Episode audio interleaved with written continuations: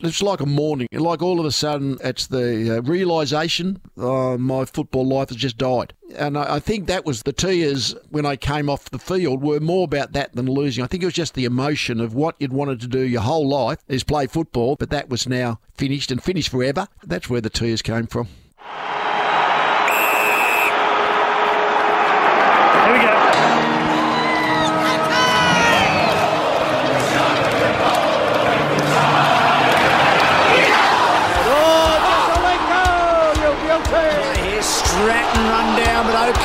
Franklin with a hurdle, and then the long one. This will be something. It is. It's an MCG special from Buddy. It was shaking. It was electric. Hair on the back of your neck standing up. The only place that can produce that is the MCG. What a roar! This is something to savour, something to remember for the rest of your life. Hello, everyone, and welcome once again to At the G. I'm Anthony Hudson, and in the build up to this year's AFL Grand Final, a very special treat. A two part chat with one of the game's greatest about his many achievements at the MCG, which were honoured with a statue outside the ground in 2006. Leigh Matthews is one of the few champion players to also prove to be a champion coach. In this episode, we reflect on a playing career from 1969 to 1985, which saw Leigh play 332 games and kick 915 goals for Hawthorn, winning four premierships and an amazing eight best and fairests. His uncompromising style earned him the nickname Lethal, and he's widely considered to be one of, if not the greatest players of all time. Wasn't the greatest trainer in the sense he didn't like the running part of it, but anything which had contests, etc., he was terrifying. Any, anything that had a ball in it and it was competitive in nature, he was just single-minded and totally focused. But he cleaned up blokes later on because they actually stood between him and what he wanted to do, and he did it unmercifully. He was the most single-minded player. And I think if you ask me honestly now, who would you pick in your side? And without hesitation, I would pick Leigh Matthews. That's the voice of Leigh's former teammate and coach, David Parkin. Like Parkin, Leigh Matthews would go on and coach four flags. First, breaking a 32 year drought with Collingwood, and then winning an amazing three in a row with Brisbane. we hung on and, and won. It's funny, that, that was the one grand final, and he's never do this. I was almost disappointed in the end that we hadn't played that well. Right. And I remember thinking to myself, "What- how can you be that way? But it was something in my psyche. I don't know. Even I thought we should win. I'd fell for it. I remember that Saturday night, I had trouble being jovial and really joining in the spirit of the things. I was, as I said, I was almost narked that we didn't play well. Leigh's candid insights into coaching are coming up in part two. But now we begin our chat with the AFL Hall of Fame legend with his feelings towards the MCG.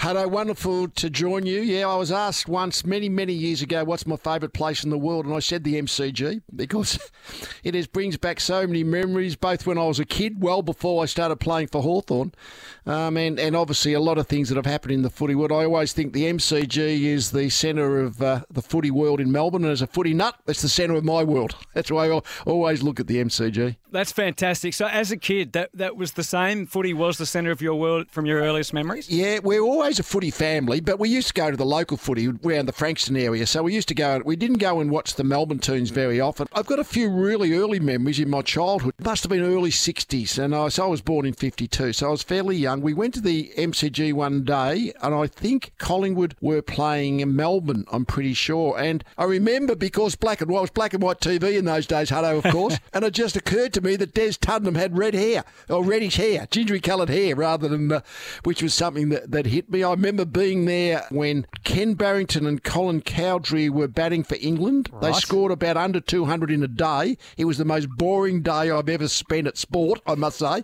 so I never went. I never went back to the Test cricket uh, very often. Uh, and I reckon the first grand final was 1965 Essendon play St Kilda, and and we were behind the goals where the cheer squad's current would be. The, the family next door got some tickets, and uh, I can remember that uh, being at the MCG for that that particular uh, grand final. So, yeah, that, so I haven't got that many glimpses of my early childhood, uh, Huddo, but I reckon the uh, MCG is an, is in about three or four of them. So you were a North supporter, weren't you? Was a North Melbourne supporter. Yep, yeah, as a kid, and uh, again, as I say, we didn't we didn't come and watch the uh, the Melbourne teams play very often. We'd either watch Frankston uh, or Langwarrin, which is the, where just outside of Frankston where we live. But mostly we, but every weekend the footy, the uh, the whole family, me and my two brothers, mum and dad, we'd all we'd all be off to the uh, off to the footy for the afternoon. So uh, no, it's always a central part of my life. So was it a dream as a kid that you would grace the MCG one day, or did that seem not real to you? Oh no, I must. I, I, I always I always wanted to play footy. I mean, I can't I can't remember the time that I didn't want to play. You know, top level footy, which at that stage, of course, was the, the VFL in, in Melbourne. Um, so no, I always wanted to uh, play that. For, I guess as a little kid, Huddo, you just think it's only a matter of time when I'm old enough. but, and fortunately, the uh, the childhood dreams that we had, uh, yeah, largely played out when I got into my young adulthood. We'll go back through those, some of those dreams uh, along the journey, along the chat. But uh, how do you feel about having a statue at the MCG? And in the times when, when we can get to the footy there, do you ever just happen to go past it and just check that it, it's in good nick? Well, doing the media, I've go to the MCG a lot in recent years, but I've got to say I, I, I very rarely go over and see the statue. I, so it's a pretty big one, so I figured it, no one can pinch it because it's actually pretty pretty heavy. But I've got to say, I mean, I've been lucky in my football life. I've had a lot of uh, lot of achievements, but having the honour of having your statue outside the MCG is probably the biggest single honour that's ever been bestowed on me. So I'm so thankful that uh, that that decision was made. What a decade or so ago now, and uh, it is a, it's a it's a proud proud thing for me. Yeah, I mean, you, you, think about some of the other uh, great Australian sports people that have been on it in the same way. You, you're in an incredible company, aren't you?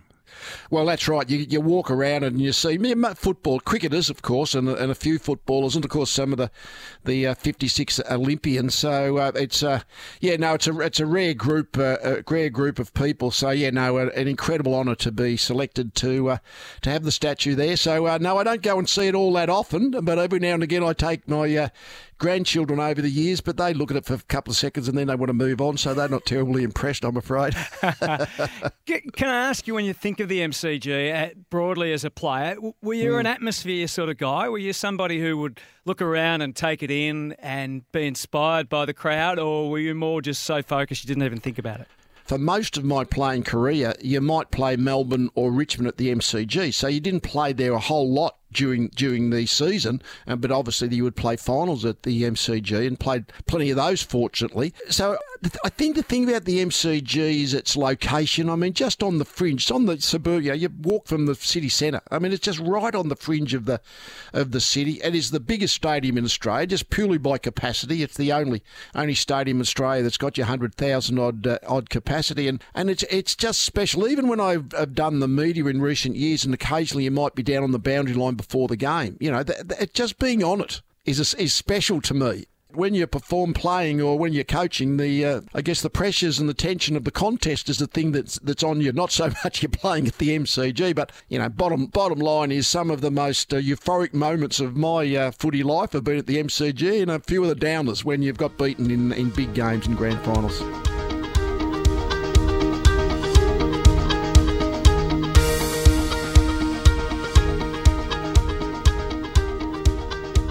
I played on him in his first practice match as a 16 year old, and he held me off and marked the ball like a uh, seriously mature and physically strong player. And I think he kicked four on me in that very first practice match as a kid. And I must admit, from day one, I thought this was going to be a pretty special talent. He was quite reserved, very a quiet kid, quite a, a, an isolate, if you like, quite inward and isolate bloke. And I was quite amazed at A, his talent, and B, that he wasn't the normal kid who was really good at that. He usually had a bit of arrogance and personality and character that I didn't see in Leigh at all at the start. Just knew he could really play.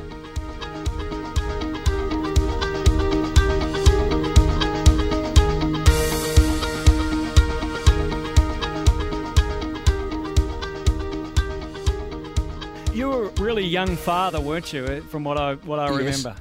Yes, no, I was a, I was a father at, uh, at 19, so uh, I think my uh, my first child Tracy was born early in uh, in 1971, February of 1971. Uh, yeah, so uh, and my other daughter Fiona the, the the year after that. So yes, no, I was a young dad. Which when you look back on your competitive life, I mean, uh, you didn't live the young single man's youth really because you've sort of uh, had settled uh, settled down in a sense much earlier in your life than a lot of other players would have and that probably probably helps you when you when I think back on it you know that uh, helped the football part of my life I, think yeah Did, did it affect your, not in a negative way, but did it affect the relationship with your teammates eh, just because you were sort of living a different life to them?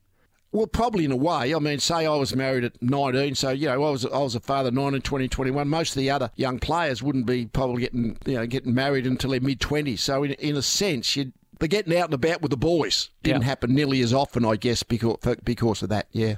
By that age, you were already pretty strong. When you're a kid, were you a big kid? Obviously not height wise, but did you always have mm. that strength? What period of your life did that come? Well, I was I was always a little kid, even by my my age group. Well, I was 100, I'm 178 centimetres, you know, as an adult. I reckon I, I shot up when I was 14 or 15. I remember I played four years of under 15s. I decided to play the last year of under 15s rather than go up to under 17s because I just wanted to be a big kid in the team, if you know what I mean. And I, I played centre half forward uh, that year, and I always think I was born to be a centre half forward, but I never got big enough to play that way in uh, in you know later on. But uh, I, I guess I always, I mean, you didn't really do weight work until the 80s. Probably was when the weight programs came in. So basically, your your natural shape was your natural sh- was, was your natural shape. So I guess I was always a little bit uh, short and squat, not through weight programs. So that was, I guess, my my natural build. What I had was yeah, strength uh, and balance strength. I think is a lot where you where you're strong in the legs, so you can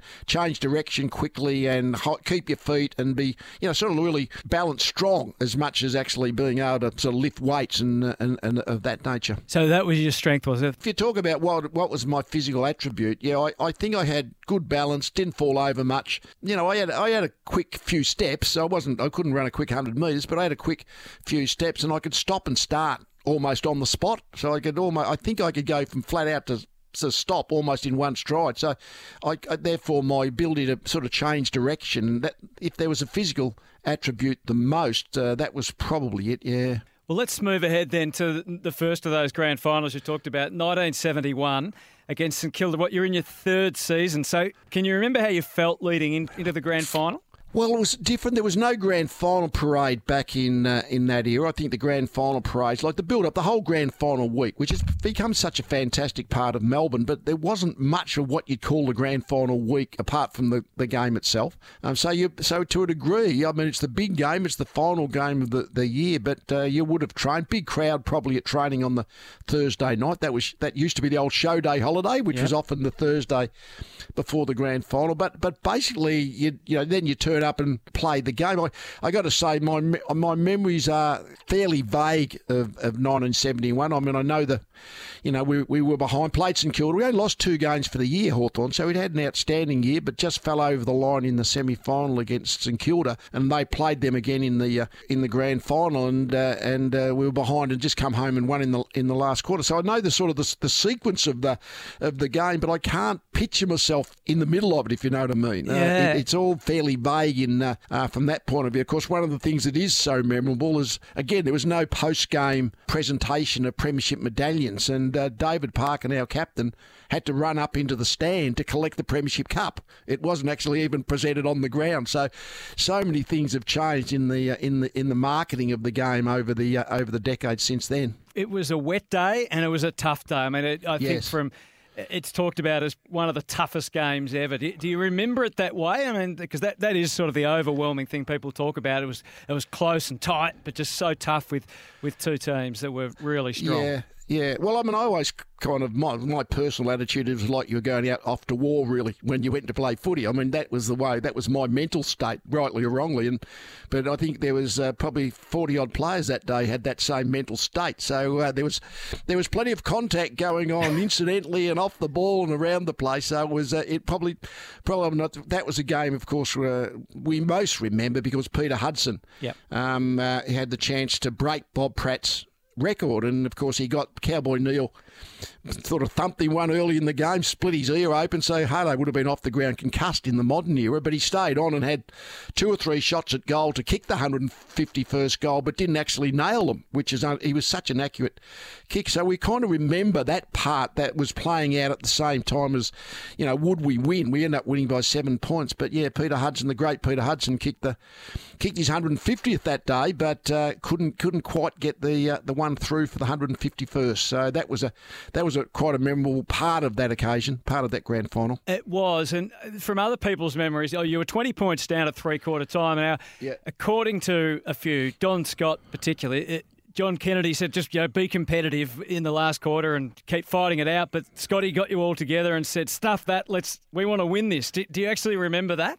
No, I can't say I remember that. you often hear about a lot of things um, about uh, about what happens on grand final day, and it probably happened, but sometimes your mental space in the middle of a game, you know, I mean, you're only half listening to the coach, to be honest, because your mind's all over the place, you know, thinking things. It's hard to concentrate on words that are being said by, by anyone. But uh, no, I've, uh, that that would have happened. He was a great competitor, uh, Don Scott. So, in fact, him him being, if, if I don't think we conceded defeat, and I don't think John had conceded defeat either. But we, you know, we were we were a few goals down, and you you had to sort of find a way to uh, find a way to keep going, not get discouraged. And certainly, the last person who was going to get discouraged and stop competing his heart out was going to be Don Scott. So, it doesn't surprise me that his uh, he might have been the one that uh, really tried to spark us up, I guess, before we went to our positions for that final term. Bob Keddie went forward, kick four. You kicked a massive torpedo goal. Do you remember? Surely you remember your goal. Rice now kicks forward for the Hawks.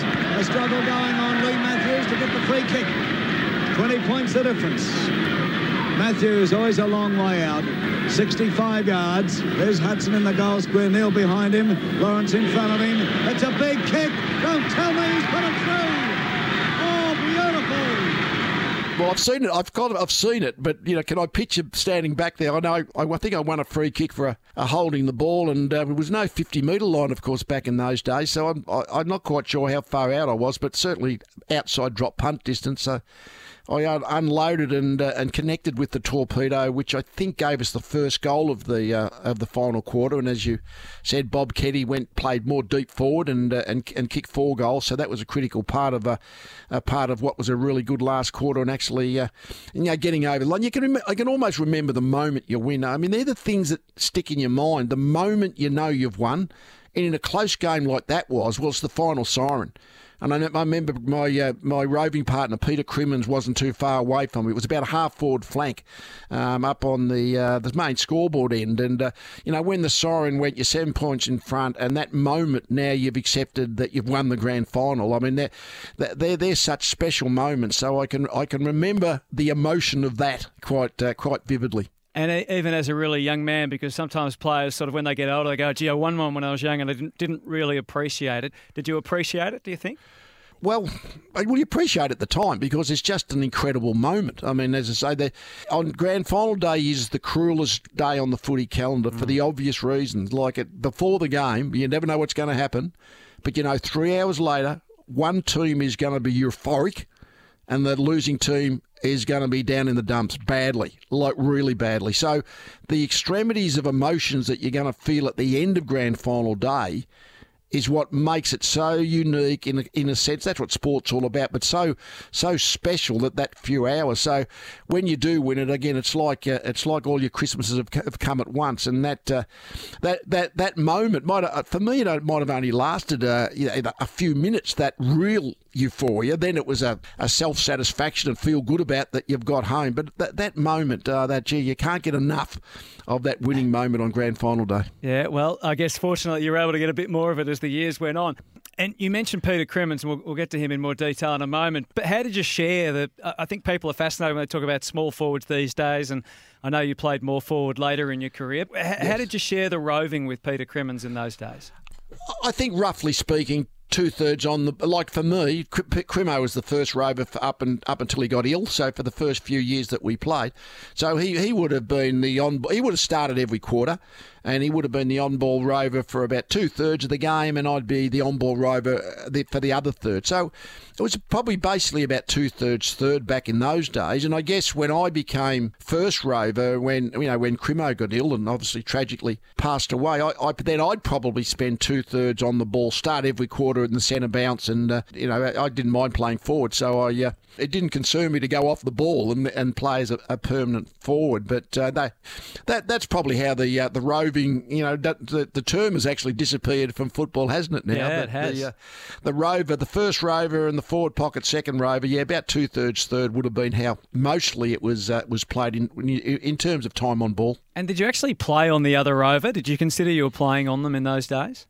Not really, to be honest. I mean, I so you, you Barry Cable, um, Kevin Bartlett. I mean, Gary Wills, great players like that. You you shake hands at the start of the game, but you might you seriously might not touch each other for the rest of the game because you're not you're playing the, the at the same position at the same time, Huddo. You know, yeah. you know there's, there's tagging roles where you're actually someone is actually playing on you uh, closely. I was never given a tagging role, so I never actually imposed that on on another another player.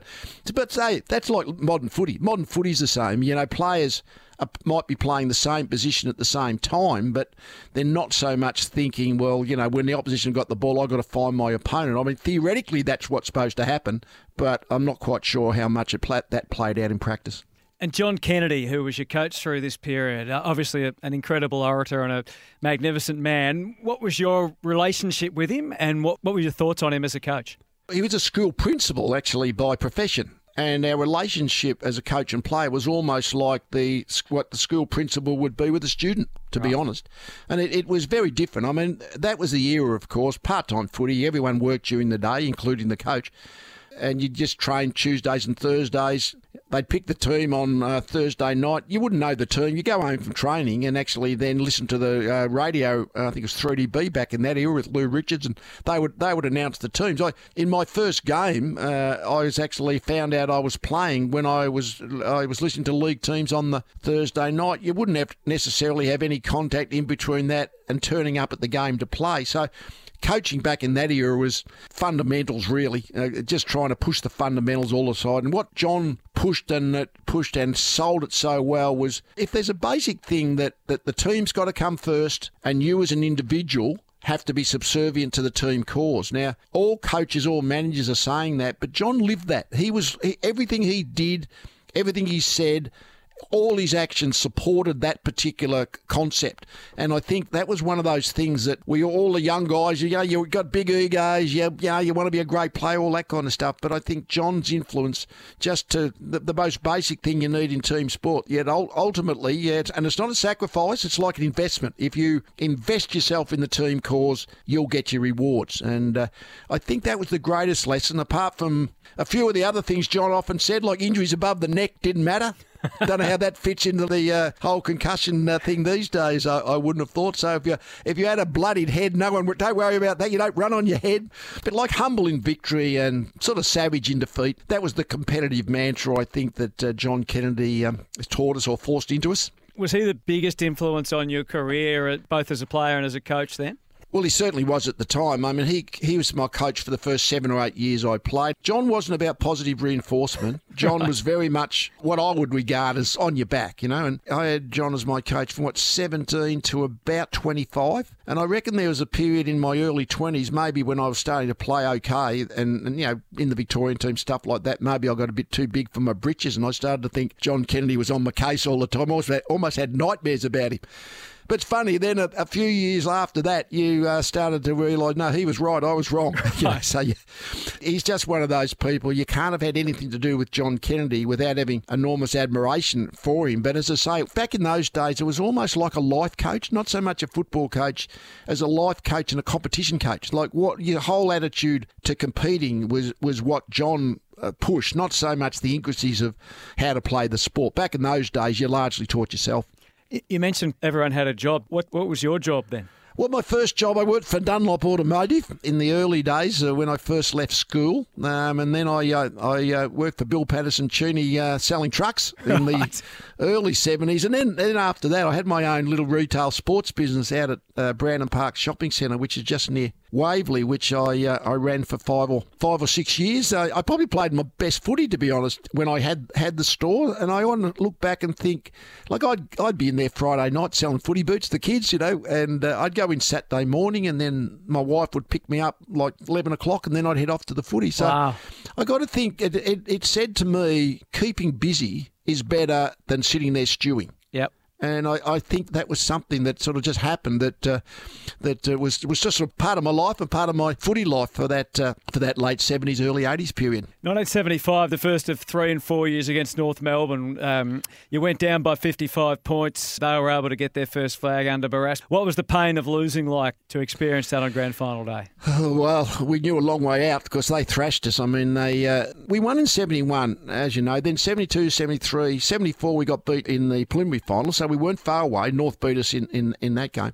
And then we, we got to the grand final in, in 75. And, and, it, and people always say, when do you know you're going to win the premiership? And to me, at some stage late on grand final day, when you're far enough in front, you can't lose. Right, so basically, there's every and this will, year will be the same. Every every time you go and you just don't know what's going to happen. We're in pretty good form, but North just blitzed us. We just had a really bad day at the footy, and North were really good. My opponent, Barry Cable, you know, again, we might not have touched each other, but we were direct opponents. He was outstanding. I had a shocker, you know, and, and North beat us easily, but, you know, they beat us by about 10 goals. So you, the, the, the pain of losing was a was easy. You know, it wasn't just a one moment where all of a sudden the siren goes and you've lost by a point. Uh, we were we were fading badly, and it, to a degree, it was blow the siren and get us out of here. This is mercy, you know, give us the mercy rule or something. So it was a really bad day. 76, you didn't kick very accurately, 13 goals, 22, but you won by 30 points. John Hendrie, incidentally, kicked two goals, eight. Remember Uh, that? Yep. You yep, had 21 and booted a goal, and your brother Kelvin kicked two Yes. goals, one. I imagine that would have been one of his great footy memories. Oh well, that yeah. I mean, we we pl- played alongside Kelvin at Hawthorn for uh, for a number of years. That was the only premiership we shared. I mean, the following year, I'm pretty sure it was Kelvin did a bad ACL, but back in those days, they didn't even call it that. It was just a, you know, your, your knee was in plaster for six weeks after the, the surgery, so that sort of really wrecked his career it, when he was just getting in his prime. But uh, you, you- again, little little things that, that you can remember. He was uh, he he wore number four. And I can I can visualise at one point there, you know, late in the game when we were pro- we were in front, but you know, you still some chance of losing. And I can remember him coming away from goal, doing the U turn, and so I was back in the centre of the ground and seeing the big number four on his back, and he and he turned around and U turned and and kicked one of the goals in the last quarter that just uh, just kept us clear. So yeah, it was a, it was a great thing for the family, particularly for the two boys, for the two Matthews boys to be you know playing alongside each other in a, a premiership. So that added a, uh, that was even more special, of course. But uh, you don't you don't need it that much to make it more special on grand final day. Again, we we it wasn't one of those on the sirens. We weren't far enough in front that you ever thought we had it won until very late in the quarter. But that was a, that was a great memory because, as you said, I was 19 in 71. I was I was only, still only a kid in the team. Uh, in in 76, I was I was sort of one of the one of the good players, and I was in the prime of my career too. And particularly losing the previous year to actually you know get home on that particular day. And it was obviously touched by sadness and the emotion of Peter Crimmins. And Yes. do you remember the telegram that uh, Kanga Kennedy read out before the game from Peter Crimmins? Yeah, no, I can I can remember that. Yeah, no, there's not. You know, I, I find when I look back on my footy journey, there's just glimpses of things that you can sort of empathise with. Oh, yeah, and I can remember that. I can feel that.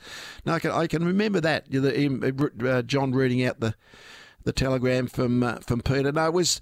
Well, yeah, well, I mean, the, the, the previous year, of course, seventy five was where he was all he was available for selection in that grand final, but they just the, the selectors just, just didn't think he was ready to play. He, he'd been ill a lot of the year, and so there was a lot of controversy about whether he should should or shouldn't play in, in the seventy five grand final. But of course, he'd been really ill uh, through seventy six, so he, he hadn't been around the sort of the club uh, very much, and you, and you knew that he was in he was in a he's in a really bad way. But when he died, he died the week after, and it, it always it's always like a surprise, even though you know he's very ill when, when finally he uh, he passed away. But that photograph of um, of half a dozen of the players uh, around his place with the Premiership Cup is that's that's a photo will live in everyone's memories forever. And how, how did you deal with his death? I mean, for a young man to, to see that, it must have been pretty confronting at that age.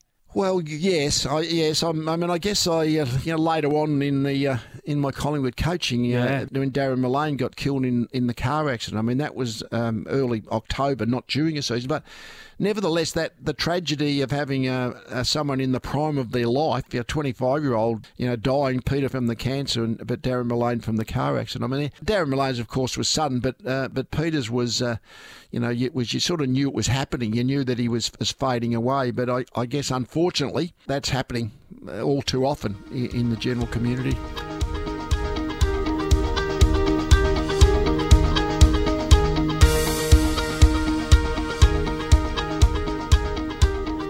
I think just what we would probably call now just a single-minded aptitude or approach to things. Wasn't the greatest trainer in the sense he didn't like the running part of it, but anything which had contests, we used to play a lot of minor games and things I used to play with our players, etc. He was terrifying because he any, anything that had a ball in it and it was competitive in nature, he was just single-minded and totally focused. And I think that's why you know, later on, he a lot of times deliberately, but he cleaned up blokes later on because they actually stood between him and what he wanted to do, and he did it unmercifully. He was the most single-minded player, and I think for that reason, Anthony, I think was all the players. I mean, I'd rather watch Ted Witt and some of the current day players, but if you ask me honestly now, who would be the first person that you have seen play or have played with?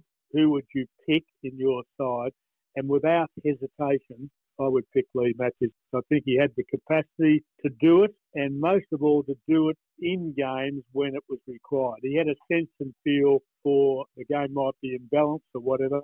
I know few players, probably three or four I could count on my hand, who had the capacity, knowing the moment, were able to dig deep and produce the action or act or whatever it is that, that was able to get the game going in our direction. I just totally and utterly single-minded and focused on the ball know, if you played him in practice matches as I did, or you played as an opponent against him, it, it must have been terrifying stuff, I would have thought, for most of it.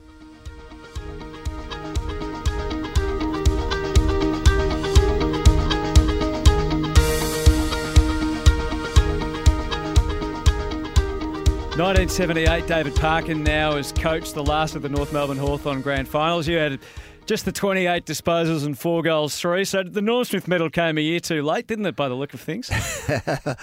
yes. That, well, they went, they went back and awarded a Norm Smith medal, I think, to someone. Did Dipper win it or someone? Or Anyway, but oh, I, I, I. I thought they it, went back and I thought they they awarded them in retrospect. They might anyway, have. Yeah, I don't know how official they there, were. There was none of that on the day, but uh, no, it, uh, well, I had a good day. I mean, I, I had some good finals. I played in seven grand finals and didn't think I was exceptional in, in any of them really, but that was probably the best grand final I played, I think, actually. No, I, I, did okay that day. So we, again, North Melbourne, we, as you've just, from 74, 75, 76, 77, 78, we put each other out of the competition. Like we right. we beat North in uh, in 76 and 78. They beat us in 75 and they put us out, of, out in the preliminary finals in 74 and 77. So the, uh, the North Melbourne and Hawthorn had that incredible rivalry at the time of, of getting to the last part of the season and then uh, playing knockout games against each other. So finally, getting it, getting one up. When I think '77 was probably the best year I played, but again, we got beaten in the preliminary final. I had a shocker. Barry Cable had a really good game.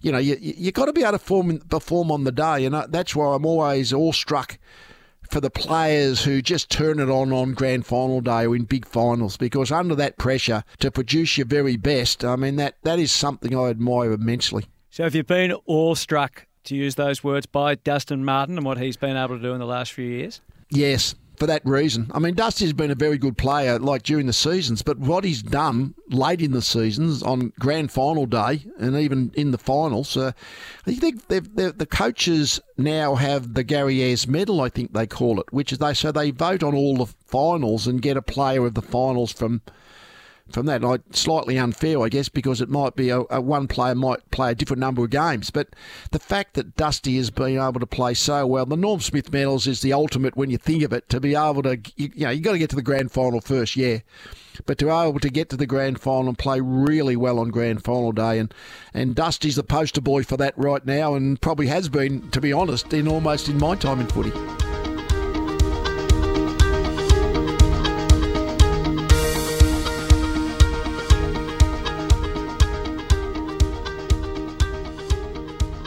In the years from the 81 or 82 through to 85, I thought he, in that period, was the most dominant player in the competition.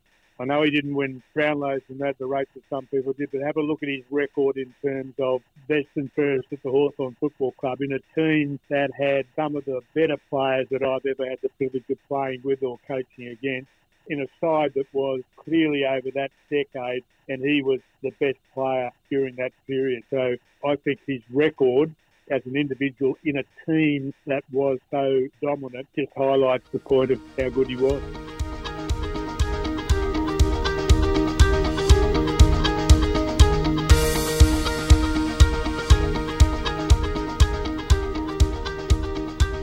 83, 84, 85, the rivalry turned to uh, Essendon, of course, as you came towards the end of your career.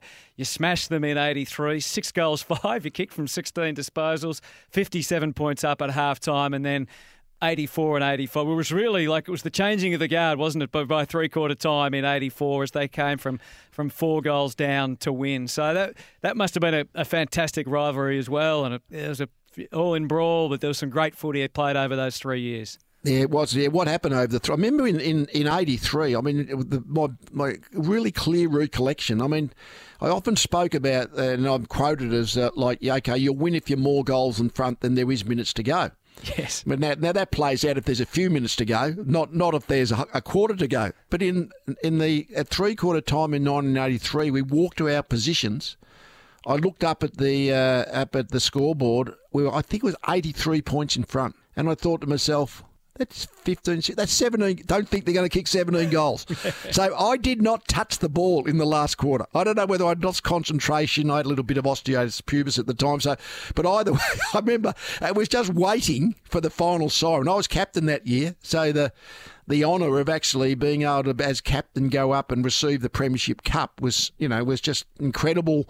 And I guess I had, in a sense, a whole quarter to, to get ready for the for the end of the game. The final presentation, the medallion and the Premiership Cup for 1983 to the captain of the Hawthorn Football Club, Leigh Matthews.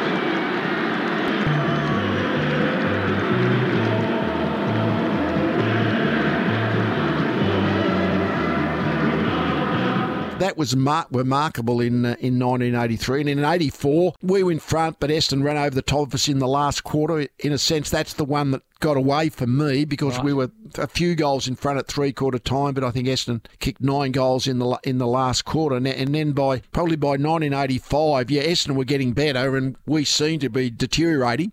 And uh, what happened in '83, where we won by a big margin, well, Essendon virtually did that to us, so they uh, they were in front all day, and we thought we had a pretty energetic, good first quarter, and I think we are 20 points behind or something. So uh, they were a fantastic team uh, that year, Essendon, and so that was the, my final game. Yeah walked off the walked off the field for the last time in the in the losing grand final.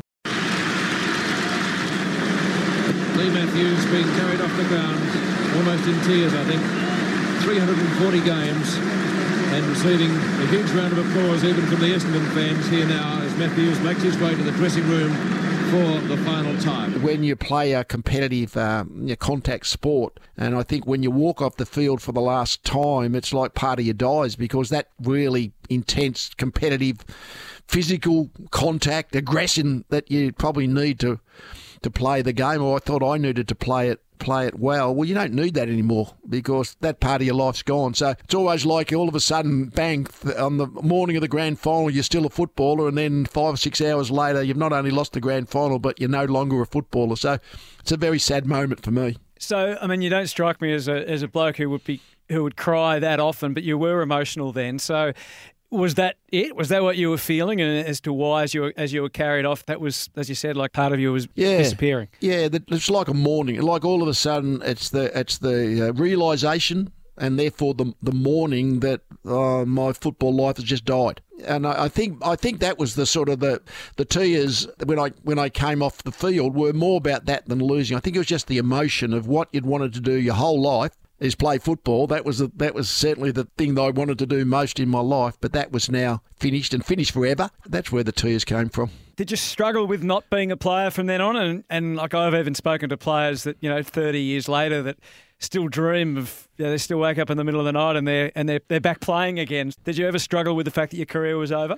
Well, not really, because I, I I was gone. My physically, I was gone. I think in the middle of 1985, I think I said to uh, Alan Jeans, great Alan Jeans. I mean, we talk about coaches. I, I had John Kennedy, David Parkin, and Alan Jeans, three icons of that, that that coached me for my whole career. So, Alan Jeans was coaching Hawthorn at the time. I said to Jeansy halfway through 1985, think my, think this should probably be my last year. He said. Yep, okay. So I kind of, uh, I mean, I really, I was only, I was barely getting a game by the end of 1985. So yeah, the choice was there was no choice for me to play on. But the, the other thing where I've been really lucky in, in my footy life is that one door closes, another door opens. So I, I'd already been approached by Collingwood um, in late in '85, and I said, well, let's let's talk after the, my playing days are finished. And uh, and so straight away, Collingwood uh, asked me to was going to be part of the succession plan. Bob Rose was coach, was going to continue in 1986. I would be assistant coach and take over from Bob at the end of 1986. And Bob Rose was part of the people who asked me to do it, so it was no secret. So that was that was the plan, Huddo. So I, I went from playing to something. I mean, I had I, did, I spent six months as an assistant coach, and back in that era when it was like part time footy and players were still working jobs, I was still not sure what an assistant coach was supposed to do. Uh, So we were you full time? I was full time. Bob was still at his, had a retail business, so he was still working. So, as history would tell us, uh, Huddo, uh, after round three of 1986 at Collingwood, Collingwood lost the first three games, and again, things stick in your mind. I, I got a phone call about 7:30 the following morning. Picked up the phone. It's Bob Rose, and he just said simple words, Leigh. I think it's time you took over.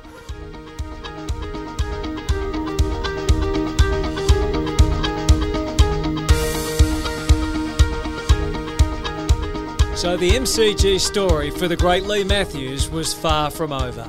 And in the next episode, which is coming soon, we'll hear all about his coaching triumphs with both Collingwood and Brisbane. Be sure to join us then.